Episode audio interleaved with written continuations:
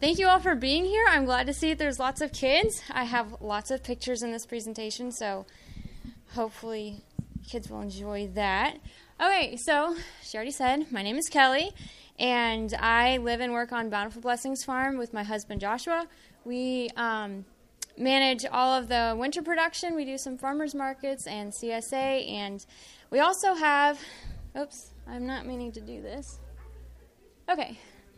We also have a lot of animals. I have a herd of goats and sheep. We have lots of dogs and cats and a couple hundred chickens. Um, I love most every aspect of farming and the farming life, but the animals are what I'm really, really passionate about. So that's what I'm going to share a little bit with you all today um, about my goats. And so, a little bit on why goats. Goats are good for several different reasons, but something that's really popular, especially now, is um, products made from the dairy from dairy goats. And so there's a lot of different dairy breeds um, that are really great and great producers. Um, so if you were looking to add like a value added product to sell at your farmer's market or through your CSA, um, you can make soaps, cheeses, lotions, and a whole lot more with goat's milk. So goats can actually add um, to your business in that way.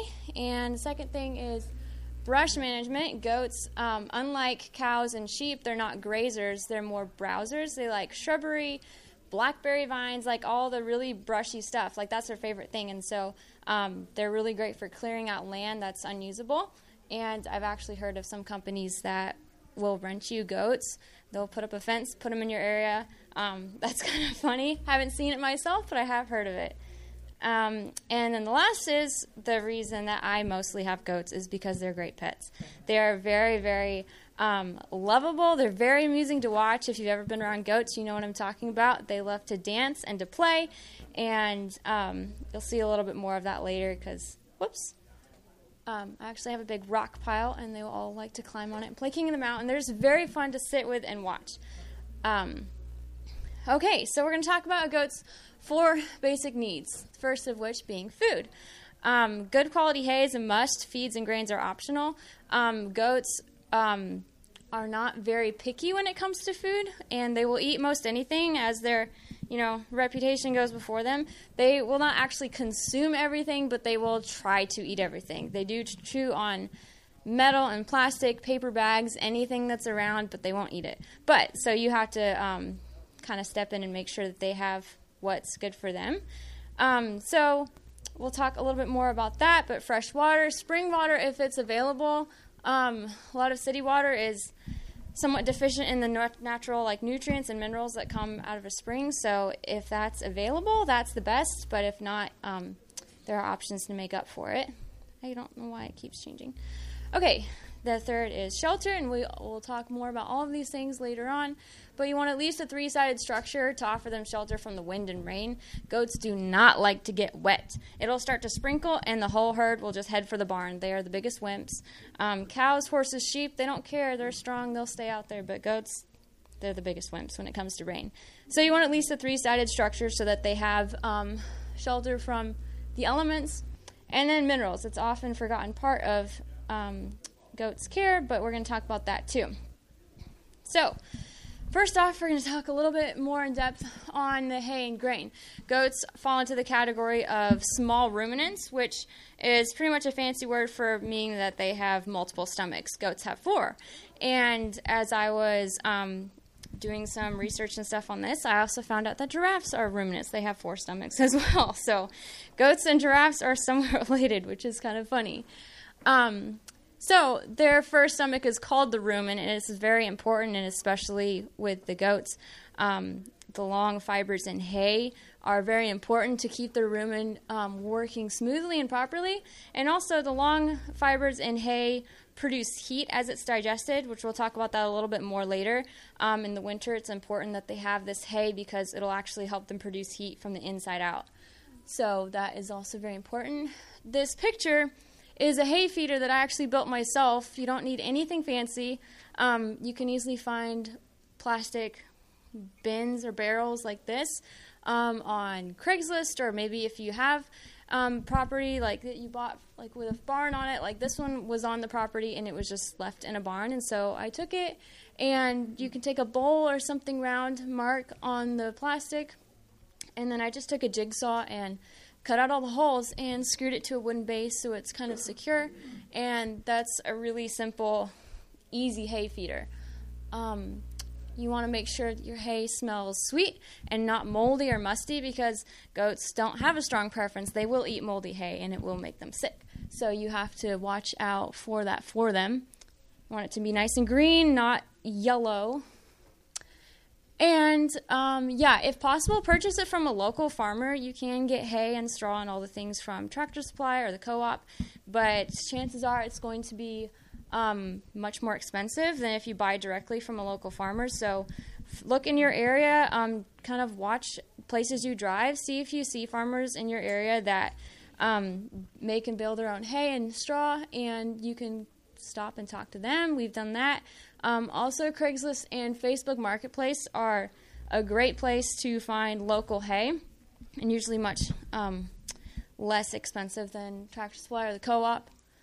So those are great resources to look for also. Um, you want to make sure you store all of your hay under some sort of shelter because if it gets rained on or if it's in a low place that water runs off, it'll mold very quickly and you can ruin a lot of hay if it's not stored properly. So, and then the last thing, you want to try to stock up in the summer when it's fresh. Um, if you wait till the last minute, um, chances are you're going to be left with the less quality bales and for a bigger price. So getting them earlier is um, definitely important.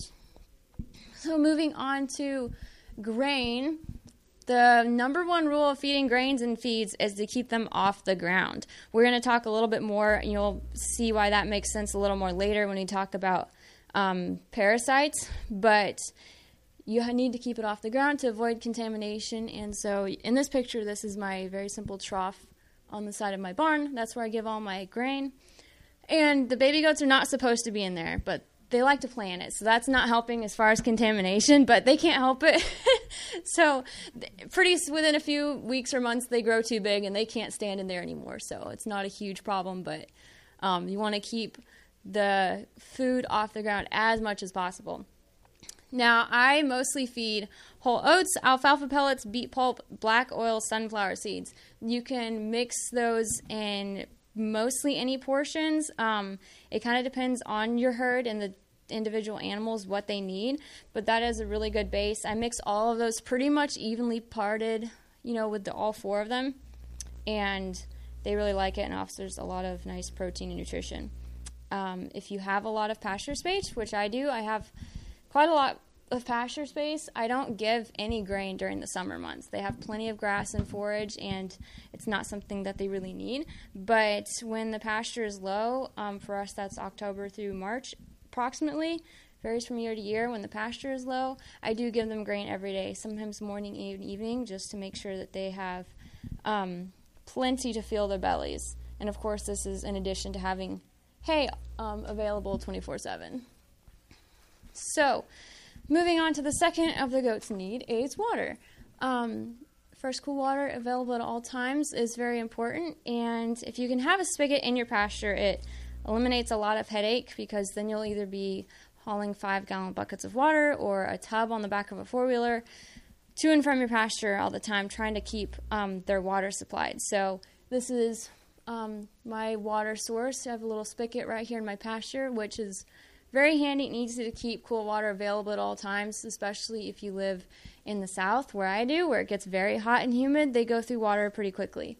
So this one is a pretty small trough. You'll see in another picture. I have a larger one now because I have more animals. But this is something that I really love about um, my water troughs is I actually started keeping goldfish in them about two years ago. And I saw another farmer friend of mine do it, and I thought it was the coolest thing, so I had to try it. And I mean, any excuse to get another animal, right?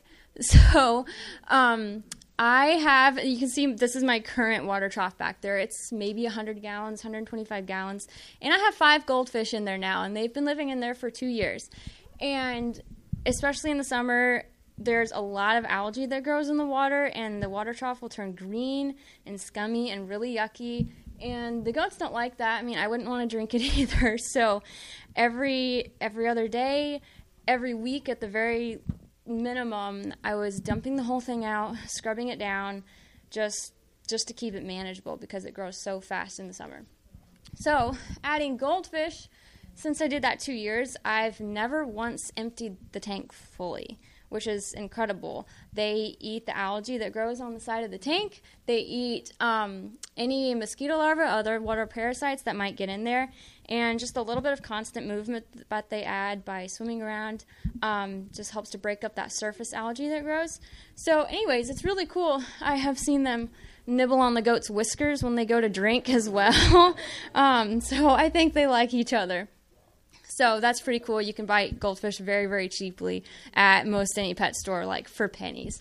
So, um, yeah, some of mine are a couple years old now. They're doing very well. Okay, moving on to shelter. This is my current barn that I have, and you can see I have it decorated for Christmas because the goats like to be festive too, or at least I like to think they are. Um, um, so it's important to have fresh bedding weekly or as needed. In the winter, I change it out once a week just because they're in there much more in the winter. Nights are longer, nights are colder, and they spend a lot more time in the barn. So I'm changing that out weekly. Um, in the summer, it's much less often because they just don't get it that dirty. Um, you can use straw, which is also a good place to look and try to get connected with your local farmers um, and not spend extra money from the co op. But um, yeah, you can also use pine shavings. I haven't used that myself. Hay is a little easier to store, a little easier to find, but pine shavings is also a good option. Um, maybe could be better on a smaller scale, but um, I prefer straw, but you can definitely try both. And it's a little bit hard to see in this picture because it's dark, but I do have up in this corner of the barn, there is a, a hay feeder mounted on the wall that we built, and it's um, good to have access to hay indoors if possible. That way, if it's rainy for several days in a row, like it is in Tennessee in the winter, um, they have plenty of food they can eat inside, and so they don't have to go outside.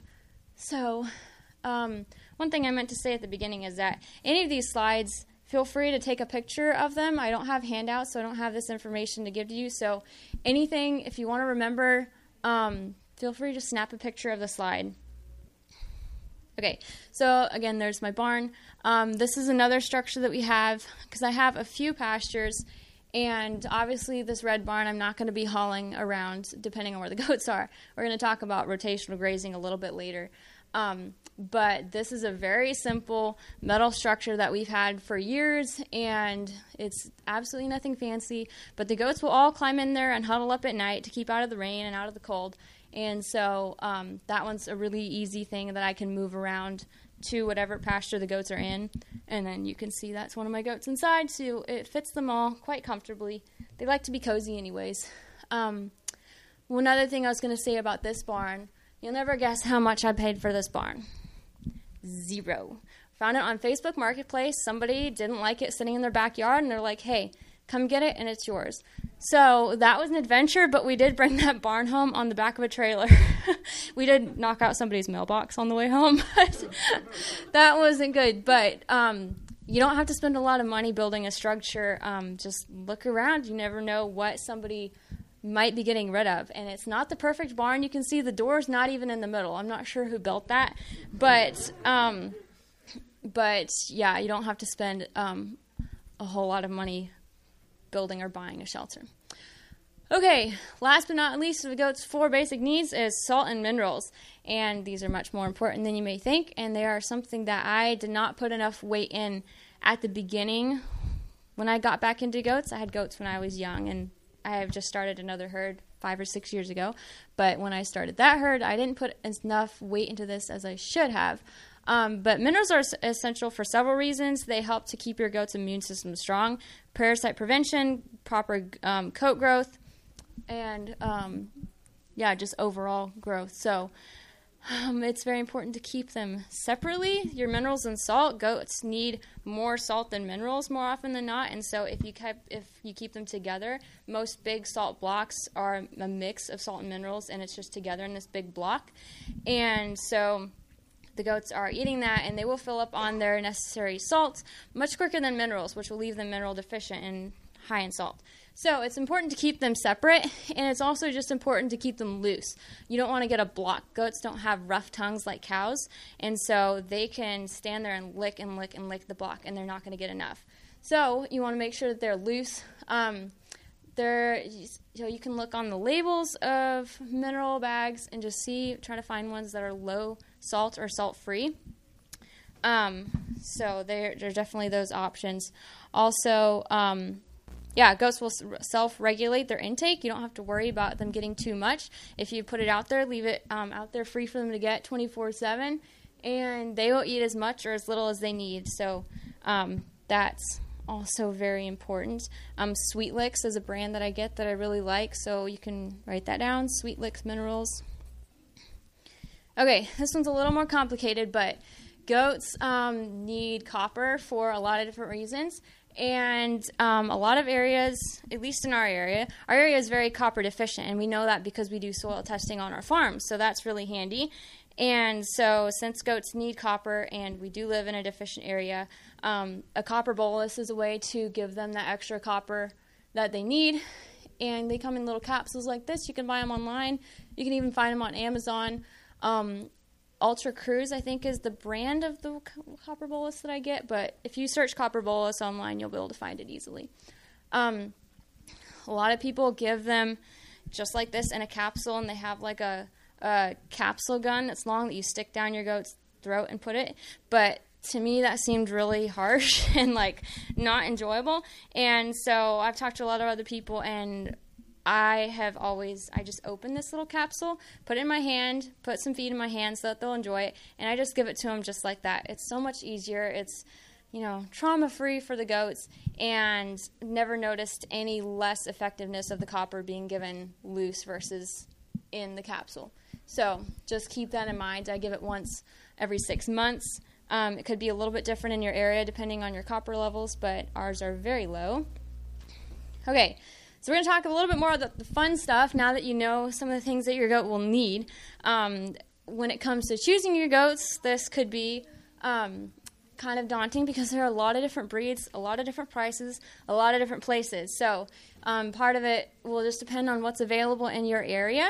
But we're going to go over some of these breeds quickly so that you can get an idea of um, some of the ones you might be interested in. So, first one is Nigerian dwarf. They're pretty small goats, about 75 pounds. They actually have the highest butterfat content of um, dairy goats, so they are great if you're wanting to make cheese and other things um, potentially for your farm or markets. Um, also great soap, cheese, butter, all those things. Um, Nubians, which is what I have, all of my goats are Nubians. Um, they're quite large. They're one of the largest breeds, but I like to call them the gentle giants because they are very sweet and lovable gentle goats, even though they are large. Some people are intimidated by their large size, but um, they're actually very, very sweet. Boer goats are another one that I have had in the past. They're very stocky, sturdy goats. They're actually bred for meat, but they make great pets. So, um, another one to keep in mind. Great for land clearing, all that good stuff. Pygmies. I had a pygmy goat once, and he was the most dramatic creature I've ever owned. Um, he once went on a several mile horse trail ride with us because we didn't give him grain when we gave the horses grain before we left. And he ran beside us the whole way, screaming his head off. And it was very, very annoying. And that was not out of character for him because he he thought he was as big as a moose, and his name was Moose because of that. Um, so if you if you like a lot of action, a lot of drama, get a pygmy goat um, Angora goats, which I think are a little harder to find depending on your area. They're actually the um, most efficient fiber producing animal on, in the world, and I did not realize that until I was looking up the breed more, which I thought was pretty cool. Um, they have long curly hair. They look really funny. They look like a cross between a goat and a sheep. Very curly hair. It's funny. And the last one I have listed here is La Mancha. And if you've seen a La Mancha, you'll never forget it because they have ears that are about this big on the side of their head and they look like an alien because they don't have ears. And it is really, really funny. They're great milk producers and very, very sweet as well. Okay, the biggest thing to remember if when you go to buy goats is that goats are herd animals and it's a very, very poor choice to buy a single goat. You want to buy them in pairs because a sick goat, I mean, not a sick goat, a lonely goat is a dead goat. Um, goats are meant to be herd animals, and if kept alone, they will stress out very, very quickly and easily. And um, I've actually lost one because of stress related issues. It was a very young goat that I brought home from a herd um, and joined with my own, and this move was just too stressful for her. And you know, I should have bought a second one uh, from the same farm with her to help her adjust and stuff. But so I learned that lesson the hard way. But definitely try to buy goats in pairs and always um, have at least two. Okay, we're going to talk a little bit about protecting your herd. We're going to talk about fencing, livestock guarding dogs, and parasite prevention. Those are the um, basically the big thing, three things that you need to know to keep your herd safe and happy. So for fencing, um, there's a couple things you want to think about. All of my goats pretty much have horns. Um, it's kind of a debated topic with goat owners whether to um, disbud them, which is to burn their horns off, or to leave them with their horns. I personally, in most things in life, feel like nature's way has a reason, and there's a reason for that, and it's the best way. So I leave the horns on the goats so that they have a way to defend themselves. We do live out in the country, and even though we have good fencing and shelters, I want them to be able to have their only defense against predators. So I leave their horns on, but you have to think about that with fencing as well because horns get caught in fence and it can be really a pain. So this fence here um, on the left, you can see it just a little bit. It's not a great picture of the fence, but it's just a very tightly woven wire fence. Um, that is what our main pasture is made out of. You want to make sure you have good sturdy gates and latches because as you can see they like to stand on them and chew on them um, just like anything else. I don't know why they get pleasure out of that but they do. And um, the last thing is the movable electric netting we use this for our chickens as well as our goats. And um, that's really handy for rotational grazing which we're still going to talk about a little bit later. Um, but you just want to be careful with that and keep an eye on your goats if you get do get the electric netting to put them in because um, getting tangled up in it is a worry, and you want to make sure you adjust them to it. And also, it's not a great idea if you have newborn little kids because they can. Um, goat kids, that is, not human kids. you want to make sure because a, a very young, unsteady baby goat can easily trip and fall and get tangled in the fence, and then it will shock them, and that that does not end up good. So um, you just want to be a little more cautious with that, but it is a really great option. Okay, this is something that I really love. This is Cabela. She's our livestock guardian dog. She's a Great Pyrenees. And we got her as a little puppy, just a little bigger than these guys. Um, these guys, we have eight puppies at home right now. This is a picture I just took a few days ago. Um, they are they are so so fun. but um, Cabela is a very special animal. Um, there are several breeds of dogs that are that fall into this category of livestock guardian dogs, and Great Pyrenees is one, Anatolian Shepherd, Maremma. We'll talk a little bit more about that. But um, these dogs have very strong protective instincts. If you get them as a puppy and raise them with your livestock, it can be goats, sheep, chickens, you know, any any livestock really. They will bond with those animals and they will protect them for the rest of their life. So Cabela we got as a very small puppy, you know, eight or ten weeks old, and um, she grew up with the chickens and goats, and with us some, of course, but mostly with the animals. And um, she's incredible to watch. If um, a hawk flies over, she's the first one to spot it, and she'll run chasing after it. And um, you know, she's she sleeps mostly during the day because she's you know she's big and fluffy. It's hot down south, so she just kind of takes it easy. But at night, she's very active and um, we have found many things in the morning that she took care of during the night, including coyotes. Wow. Um, so, hmm? Including, including coyotes. She's taking care of coyotes. We have found them in the morning, which is pretty amazing. She does a very good job um, at protecting all of our animals. Um, so, if you live in an area out, way out like we do, and have a lot of coyotes either for the chickens or I mean for well chickens or goats or like smaller pests like raccoons, um, uh, possums, those kind of things that'll get your after your chickens. She'll take care of it all. So um, it's really amazing to watch the relationship that she has with the animals. I've seen her chase off stray dogs and then go and nudge a stray chicken like back to the safety of the fence. So it's really, really amazing to see their relationship. This is one of our puppies again. Just took this two days ago. But yeah, early exposure of the puppy with the animals is key. If you um, find an adult dog at a shelter or something like that, which is not a bad thing, but you want to make sure that it's exposed to animals because while I'm all for adopting animals that need homes and I love that sort of thing, this is a working dog. This is more than just a pet. You want to make sure that it's safe around your family, your children, and your animals. So, um, exposure as a puppy is the safest route and usually the best route. So, those are a few of the um, favorite breeds of livestock guarding dogs. You can't just buy a poodle and expect it to guard your animals. So, the breed is important. Okay, before we go to the next slide, does anyone want to guess what a goat's most dangerous uh, predator is? Anyone want to guess? All right, we got to guess. Coyote. That that's a good one because they are, especially for baby goats, they are not good. Um, yes, somebody said parasites.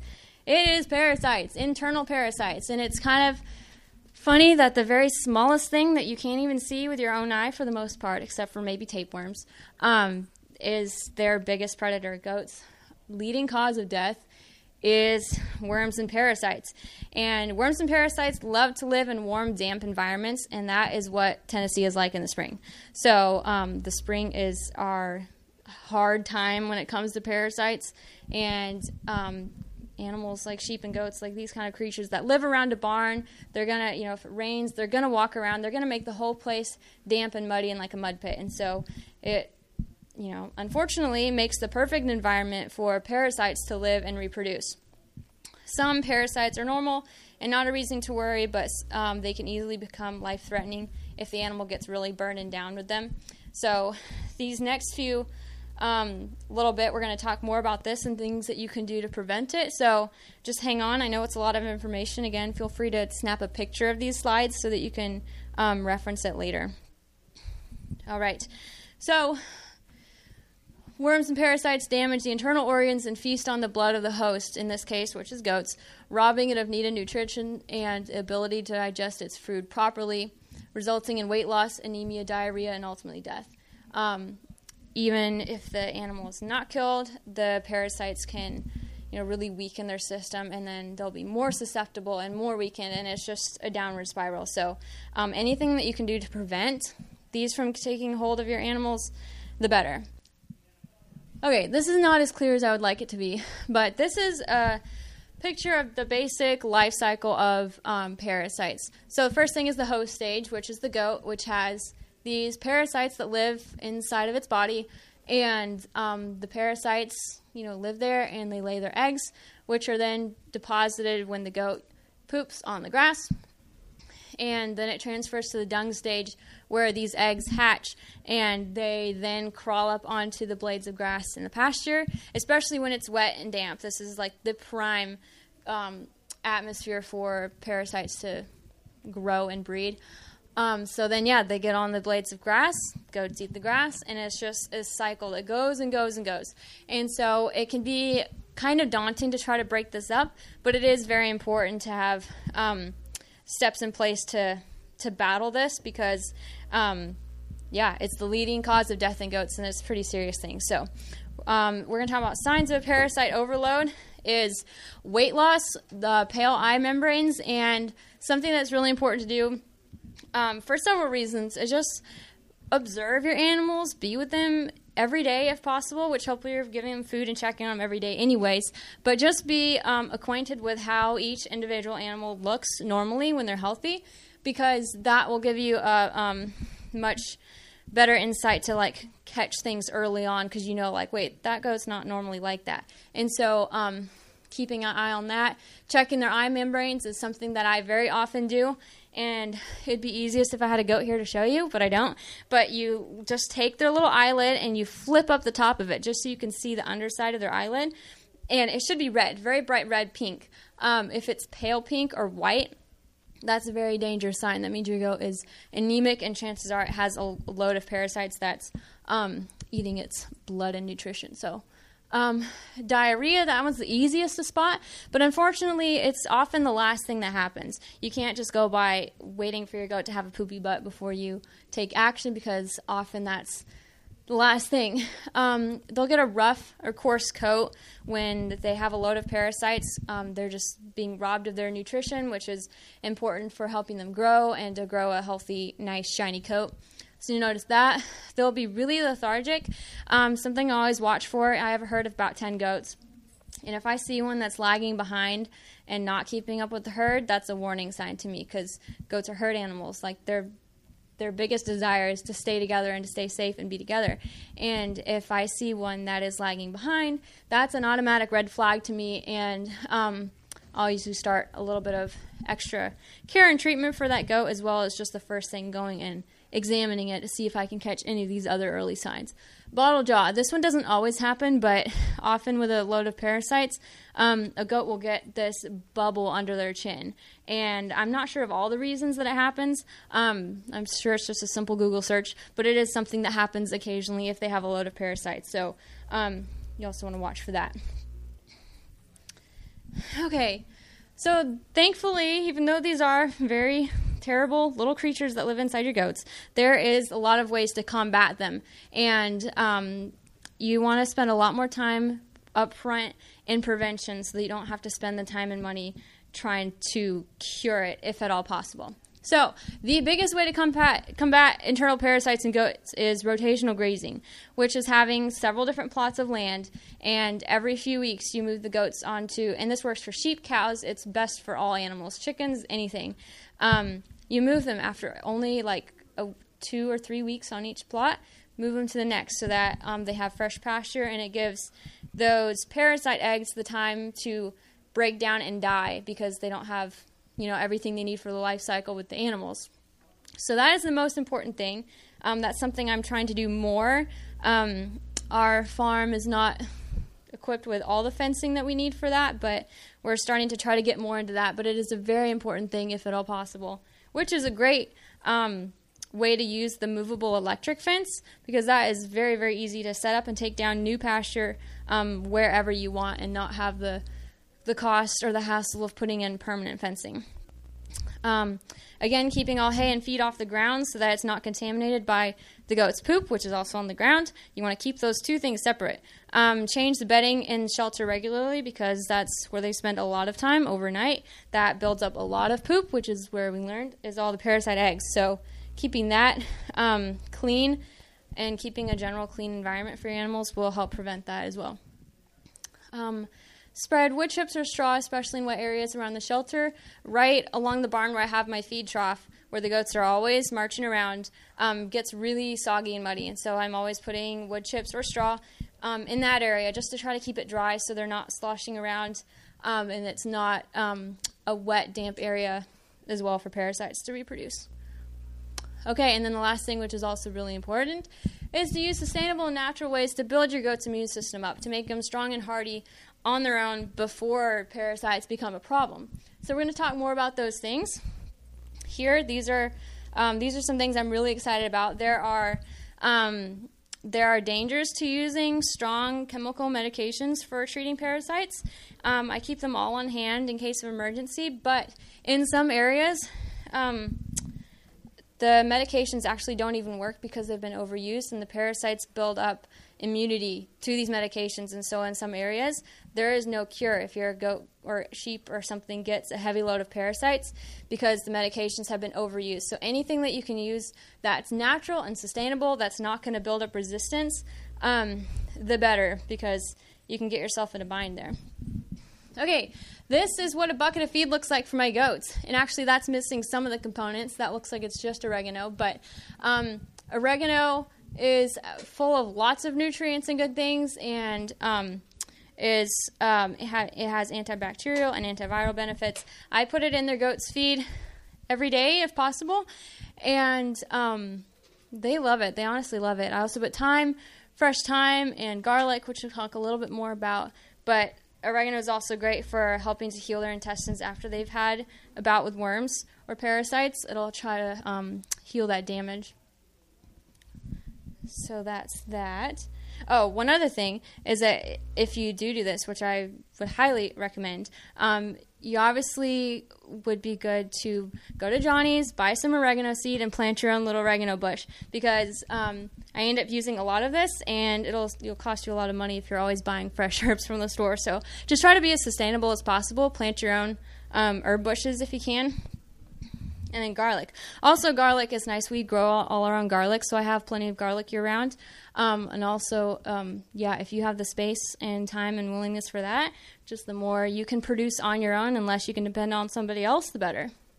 Garlic has strong antibacterial properties, helping you fight against illness or infection. I like to give one clove of garlic to a goat every day, if possible. Now, um, some days I don't have that much time, and so I just give it as much as possible, but every day, if possible, that's the best. Um, now, if you take a clove of garlic and stick it in front of a goat, they're going to turn up their nose. They do not like garlic. So you have to be sneaky about giving them some of these things. So uh, what I do is I just chop it up very finely and mix it all in their grain and their feed, and they'll never know it's there. Well, they might, but they can't pick around it anyways. Um, you can also crush it and mix it with applesauce and molasses, and um, some goats really like that as well. Okay, apple cider vinegar. This is also something that I keep on hand and use quite often. Um, it has a lot of benefits as well, but you want to make sure you get the organic. It doesn't have to be organic, but get the raw um, apple cider vinegar that's not been processed. Um, get it. Make sure it says with the mother, and you'll see the apple cider vinegar will be kind of cloudy and have these like grains in it and stuff. That's the more natural apple cider vinegar. Um, so you want to get that. You can add it to your water troughs at one to two cups per 20 gallons, and different places will say different things. So you really can't go wrong. Just add some to their water, um, and it'll be a beneficial thing to them. I do that occasionally, but I mostly give it in individual doses along with some of the herbs that I'm about to talk about. Um, so that's another way to give it if you don't want to put it in their whole trough. Uh, this is something that I use a lot in fighting parasites in my herd, and you can get um, specially made herbal blends that um, will help prevent and fight parasites. So, Land of Havilah Parasite Prevention Herbal Blend is my favorite. Um, you can just look up online, Land of Havilah. Um, they have a lot of different products, but their parasite blend is um, something that I always have on hand. I'm never without it. And Fir Meadows has the same thing. They have a um, uh, herbal blend that's great for parasites. I've also used that. Highly recommend it. So you can mix this stuff dry with their grain and give it to them daily with their food. That's mostly what I do, just because that's very simple and easy. Um, you can also mix individual doses with apple cider vinegar, water, and molasses, and they think that's pretty tasty. And then here I have it mixed up in a jar. I have enough doses mixed up for my whole herd, and I just keep a 10 ml syringe, an oral syringe, and I give them to it, give that to them at least weekly. And in the spring or in times of stress, if the goats are stressed or something, I will give it on a three days on, four days off schedule. So it's a little bit more intense. And that's, yeah, a more rigorous schedule if I'm really trying to prevent stuff. So, um, yeah, you can take a picture of that. Fir Meadows, Land of Havilah, those are the two places you can get this herbal blend. And then I'm not like all into essential oils. Some people are, and I think that's fine. But I've actually hadn't really used them on myself or around or anything, but um, I started hearing people talk about them for goats and for parasite prevention, and so I was like, well, I might as well give it a try. You know, I'm trying to do as much natural stuff as I can to keep my animals healthy. So I started using essential oils a year and a half, two years ago, or something, um, in conjunction with the herbs. They make a very powerful, powerful prevention. So um, these ones are all of the favorite ones. And I get all my essential oils from doTERRA because they seem to have the best quality. And um, these ones are especially ones that are made for internal use, so you want to make sure of that as well. Um, these are my favorite seven cloves. Again, not for pregnant goats. That can cause um, damages and stuff. And each of these, if you want more information on on all of these, and especially which parasites and worms they target and stuff, I have all that information. It would just take a long long time to talk about. So if you want that, I have pictures with all of that I can give you. But one dose is one drop of each diluted in three mils of olive oil because they are very strong on their own and they'll burn the goat's mouth. So um, it's very important to always dilute it. But I give this weekly. Um, and also three days on, four days off if um, any goats are struggling or if it's spring. Okay, we talked about this a little bit, but just the danger of parasite resistance if you um, only and routinely use chemical dewormers. Um, there's a lot of medications out there that fight specific worms that um, they work, and they work pretty well as long as your animal isn't resistant and the parasites are resistant. So, using these natural methods, um, the biggest thing to stress over that is just that you know it's helping your animal be strong and healthy naturally without any bad side effects. And um, a lot of medications are filled with a lot of toxic ingredients and can have bad side effects even though um, they are necessary sometimes. So anything you can do to be sustainable and use natural methods your animals are going to be better for it. And it'll cost you a lot less money Okay, so to know if your goat has parasites, and especially before you treat them, especially with chemical dewormers, um, you're going to want to test for parasites. And there's a couple ways you can do this. Um, the first is you can take your goat to your vet. And you want to make sure that your vet does take large animals first um, because a lot of vets don't. And so you might want to call and warn them before you bring, you know, a goat into them. They're probably going to be like, what are they doing? So um, um, in that case, you'll either need a truck and a trailer to haul your goat in, or like I do, I throw my goats in the back of my Subaru and we make it just fine. so um, you don't need a big fancy rig to haul goats. That's one thing nice about a small animal.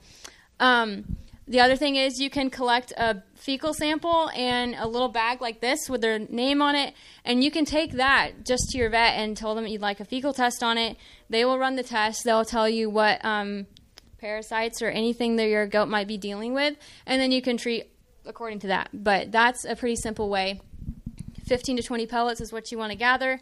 Um, just in a little baggie like this.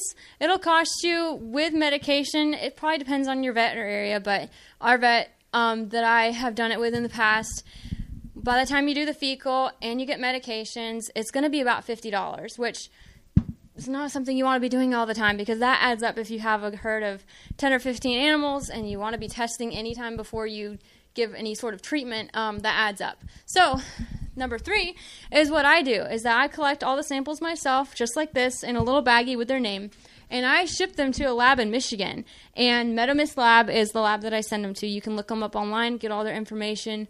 Um, their um, you know address and all the information you need to send it in properly and it only costs six dollars to do a fecal sample and so i can test my whole herd for the same price as taking one to the vet, roughly.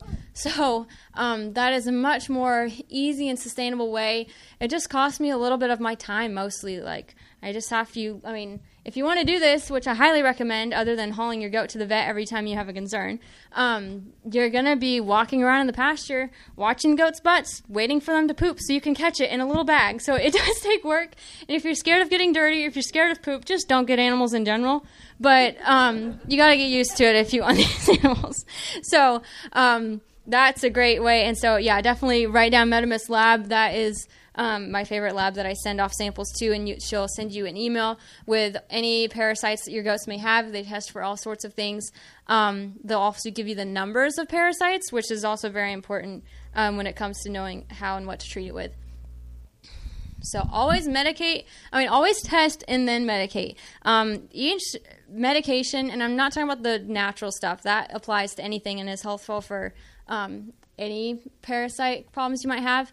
But as far as the conventional chemical dewormers that you'll find, you know, that your vet will give you or that you can get on your own online or at Tractor Supply, any of those sort of like farm stores, um, they can be very harsh. And so, and they also, um, are mostly made to target a certain parasite. And so, say your goat has coccidia, and they give you uh, some sort of medication, it may it may not even help at all because you know, it's very important to know what parasite your goat is dealing with before you medicate it because you could be loading it up with all sorts of harmful chemicals and it not even be the correct thing that helps that parasite. And a lot of this, sadly, the vets don't tell you. The vets don't even know. Like, they're trained in such a different way that they're not in the mindset of keeping your goat healthy as natural as possible. They are trained to give you a prescription, which is helpful sometimes, but the more sustainable you can be on your own and not rely on them, the better. So, um, yeah, giving the wrong medication leads to parasite resistance, which is very dangerous.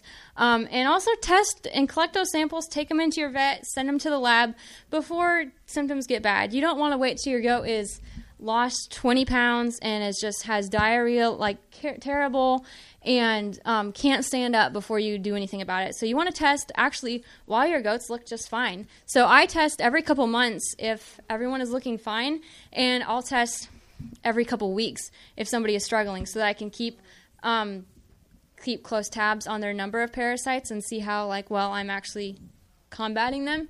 So that's very important. And another thing I found super helpful is to consult with a goat mentor. Now, that sounds a little bit funny, and there's not many people, I guess, that maybe do this, but I want to tell you about somebody that um, you can find online. It's from the Giving Goat blog.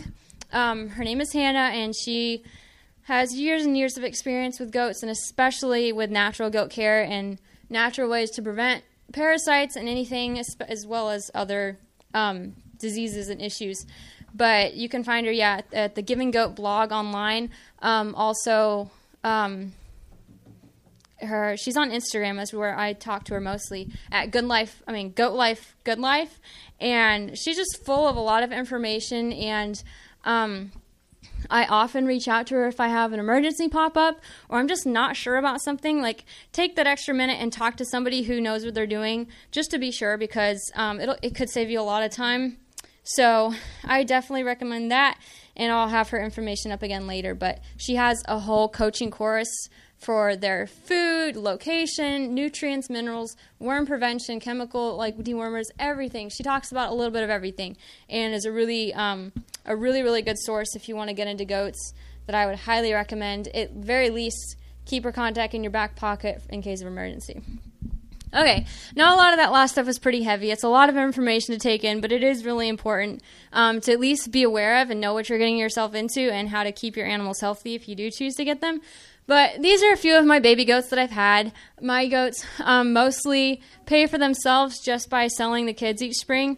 Um, I definitely could be making cheese and soap and all sorts of other things. I just don't have the time, and honestly, they're mostly just my pets. I just have a lot of fun with them, and so you know, I'm not in a huge rush to do anything, but they are dairy goats, so I always have that option. But these are some kids that I've had. And of course, um, occasionally a mom will reject a baby, and then you end up with a bottle baby, which as much as possible, I like the moms to raise their babies just because that's nature's way and that's the best. But it is very fun to have bottle babies. They think you're their mom. You feed them every few hours, and they will love you for the rest of their life. So goats just bring a lot of fun and a lot of joy. Um, I think there's a really special connection of, you know, animals like this between animals and people when you care for them and you do these things for them to keep them healthy and happy. You know, they'll bring you a lot of joy. And you know, if if you are making, um, you know, selling milk or cheese or soap, like they will give you the best of what they have if you you know take proper care of them and they will love you forever. So um, they are just great great creatures, and I had them when I was young. And I've always been more of an introverted type of person. I'm not as easily like quickly connect with people as some people do. I'm just not super outgoing. But even as a kid, like I would go out to my goats pasture and I would just sit there for hours, talk to them, be with them, and um, there's just something special about connection you can have with animals when they trust you. So that is a really fun thing and something I love about keeping animals. There's just that connection that you know I couldn't find the quote, but I believe there is a quote that um, I'm not sure where it's from, but it talks about keeping animals and plants. Like it's not all about the plants, which are great and which are perfectly necessary and like you know a huge part of our message, but it talks about the animals too, and like there's something special about being um, in tune with that part of nature as well. So. Um, this is a good slide I have for you to try to take a picture of. Um, just some good things to keep on hand. Some of these are natural things. Some of these are um, the medications that you don't want to use unless you have to, but they are essential to keep on hand. Um, syringes, needles, those are kind of things you better get used to giving injections. I'm terrified of needles and anything related to injections or shots, but um, I actually overcame that, so you can too. It's just another step in being more self sufficient. Okay, so has anyone still want to take a picture of that because I'm going to go to the next one. Um, this is just some books and references. Um, I have some of these books that are very good, and um, Goats Giving Birth by Deborah Neiman. That one's really good. It's a lot of birth stories, and that's not something we went into at all today. But um, breeding goats, being you know knowledgeable and ready to assist in birth and taking care of newborn kids could be a whole seminar on its own. Um, so that book is really cool. A lot of stories of failure and success from this lady who has years and years of experience with the goats. Um, again, Meadow Mist Lab, the Giving Goat blog, um, or on Instagram at Goat Life Good Life, Land of Havilah Herbs. Um, also, here's my contact, um, my email, and you can also message me on Instagram at the Freckled Herd. Um, I could talk about this for a long time, even though I'm not. I, I hate public speaking, so you better be shocked that I'm up here. but um, so reach out to me anytime. I'm always happy to talk about goats and natural ways and all this stuff. So um, so yeah, take my contact down if you would like that. Um, reach out to me. And um, some of these other people that I have listed too are very great resources to have if you have any questions. So um, we have a little bit of time left, I think. I have something recording, so I actually can't see the time. Okay. I think a few questions if anyone has questions. Oh my. okay, we'll start at the front. How much time a day do you spend with your herd of 10? Okay, so the question is, how much time do I spend a day with my herd? Um, I spend a lot more than I have to, just because I really enjoy it. But just the basics of checking them all, giving them food, making sure their water is plentiful. Um, I can do all my goat chores in half an hour or less. Now, if it's on the day of the week, which is normally like Wednesday or Friday, then I'm mucking out the whole barn, that'll take me, you know, an hour to do that and just get everything, you know, put back in there and set and stuff. So an hour or less, even on a, a really intense day, is really all you're going to spend. Um, except for the odd day that you may be doing other things like collecting fecal samples. That'll take you hours. all right, yes. So yeah, bigger predators like bears and panthers. We're lucky to not have those in our areas. So we don't have to work um, and worry about that.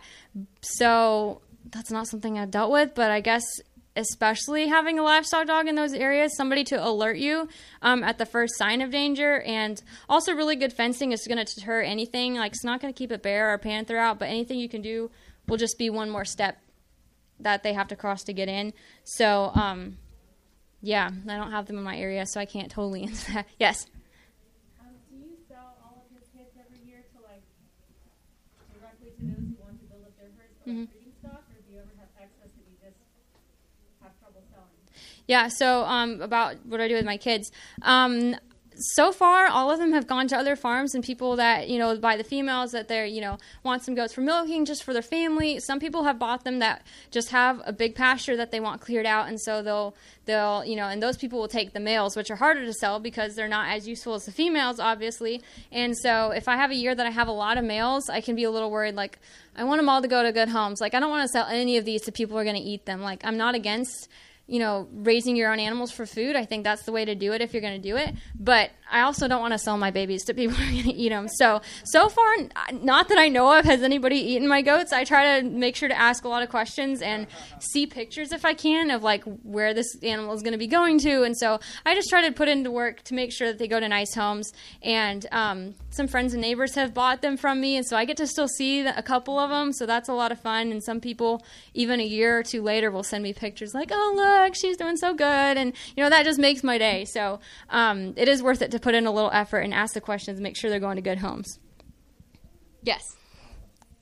Yeah, so um, goats and sheep are quite different. Like they're very similar, but they're quite different. Some things. I I do have one sheep. He lives with my goats. He thinks he's a goat. I raised him since he was two days old. And if you want a really fun animal to raise just for yourself or with your kids, a sheep is what I would recommend. They are so so fun, um, and baby goats are super fun too. But I have a special place in my heart for my little sheep. Um, but sheep, one of the main differences is that sheep can't have copper. It's, um, it's a little bit different from breed to breed, but a high um, getting too much copper will actually kill a sheep. So, and goats need copper to be healthy. So, um, you want to either make sure if you do keep them together, make sure you separate. You know give them copper separately. It's a little bit more tricky to work around, and I'm sure there's other things, but I'm I'm not as knowledgeable on sheep. Um, I'm sure a Google search would help you go a long ways in knowing like what directions to look more into. But there are some some big differences, even though they are very similar. All right, yes. The, um, the copper that I saw Mm-hmm. that was a sustained release, but hmm by um, by taking it apart, don't you uh, like uh, give them like an overdose Mhm. of copper, or uh, it's, it looks it might have like little and Mhm. Yeah, so on the copper, um, so yeah, it's in that capsule, and even if you give them the whole capsule, that capsule is going to dissolve very quickly once it gets in their stomach and it's warm and wet. That shell is just going to dissolve, and so the inside the capsule are these little rods that are the rods of copper, and they actually lodge like in the stomach in areas, and they just stay in there, the goat, and that's when they slow release. Um, it's once they get into the stomach and they actually lodge in there. So that's how that works. Uh, yes. So while you are here at Ad Agra, who watches your goats? That's a good question. When we're gone, who watches our animals? Um, thankfully, because we have a lot of friends and family that live around us in our community, we're all able to cover for each other, and we're able to come places like this. Because, um, yeah, if it wasn't for somebody to be able to watch them, like I probably wouldn't be here. Especially, I have one goat that um, is sick right now, and she has a. a terrible type of worm called a meningeal worm, and it goes to their spinal cord into their brain, and so um, it can cripple them and stuff. So I'm having real issues with her, um, but she is doing better. I have somebody very capable taking care of her at home and giving her lots of love and medication and stuff like that. So um, I have good reports on that. But yeah, if it wasn't for people like that that are taking care of them, it would be much harder to leave and go places. right? Yes. Say it again. Often? Yeah, so about the milking, I don't milk them regularly because I'm not making cheese and not selling milk. But if I got into that, yeah, once they would have their baby, you would bottle feed the baby and then be taking that milk. You'd be milking the goat and using keeping that. So, um, but it's kind of one of those things. Like even though I have very like high producing dairy goats, if they're raising their own baby, they you know take care of themselves. I don't have to milk them. But if you were to want to keep the milk and do that, once you start milking, they're going to produce enough milk to keep up with that demand. And so once you start milking and get them in that groove, like you're going to have to keep milking. So then it does become a daily process. But um, if you want it to be more low maintenance, you know, you have the baby's nurse on the mom, and if she has plenty of milk for a baby, you know, you can take a little bit each day, just a little bit, and the baby will have plenty and you'll have some. But yeah, it is kind of one of those things like once you start, then you have to keep milking. Obviously not forever, but all right, in the back, yes. Yep, orange coat. Why don't the um, goats eat? Why don't they what? Oh, why don't the goats eat the goldfish? I don't know. I guess they they they don't like to put their whole heads on their water, so yeah, they're they are vegetarian. All right, yes. I seen you had that Great Pyrenees dog. Mm-hmm. You have chickens also? hmm We do. We have about, well, we normally run about 100, and 150 chickens because we do um, pastured eggs as well, which my husband Joshua is going to be doing a presentation soon. I'm not sure which hour on that, um, which is going to be really cool. Um, so, yeah, and we have, we're going to have almost 400 this year. And she does great with them as well.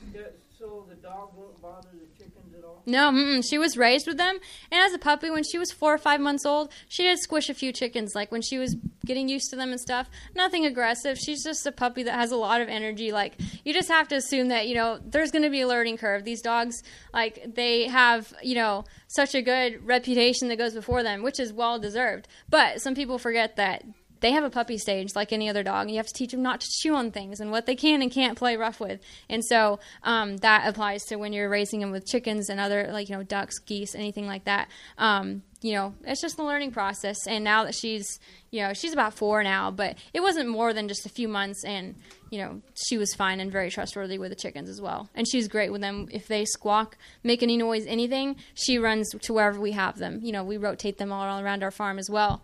Um, but she she can climb and hop any fence, woven wire or electric on our property. So she lets herself in and out um, as needed. So that makes us feel really good as well because we know that she can get anywhere she's needed. Any more questions? All right, one in the back. Yeah. So the question is about getting an adult Pyrenees. Um, I have heard of it being done. It can be really hard and really risky because more often than not, if it's not a dog that was raised with animals, like they do have very strong instincts to protect their animals and your kids, yourself. Like they get so bonded to whatever they bond to, they will protect. And getting an adult that you don't know if they've been raised like that, it's just kind of a gamble. And I know people that have done it and it has worked out, but there's a lot more horror stories. They bring home this giant dog that weighs 150 pounds that terrorizes their animals, if not kills them. You know, they can climb almost any fence. Um, and then the animal ends up back in a shelter having to be rehomed. So, you know, it's just a risk. You have to weigh it. All right, yes. I don't know how many I can take. Okay, go ahead. Parasites, are they transferable to? They're not. no, you don't have to worry about yourself. Trans- yeah, the question was about parasites. They're not transferable to humans. So about male, yes, I actually have two of my own bucks. Which, if you just want goats for pets, don't get a buck. The best ones for pets are a wether, which is the name for a castrated male. They're very sweet and gentle. They're not moody like the females can be sometimes. Um, you know, you won't get any kids from them since you know they're not good for that anymore. But they're very very fun. My favorite goat when I was little was a wether, and um, but yeah, if unless you are really wanting to do the whole milk production thing, like if you just want them for pets or to clear land, like I wouldn't recommend keeping a buck because they have bad attitudes, they get really large, and they smell really bad because they pee all over their face. It's part of like, male goats whatever. Um, so you want to you want to do your research before you get a male, but you also can rent a buck from other farms nearby that'll rent you one that you can either take your does to it or they'll bring it to your farm and you can rent it for a price um, if you want your girls bred without having the problems of keeping a male yourself. This media was brought to you by Audioverse, a website dedicated to spreading God's Word through free sermon audio and much more. If you would like to know more about Audioverse, or if you would like to listen to more sermons, please visit www.audioverse.org.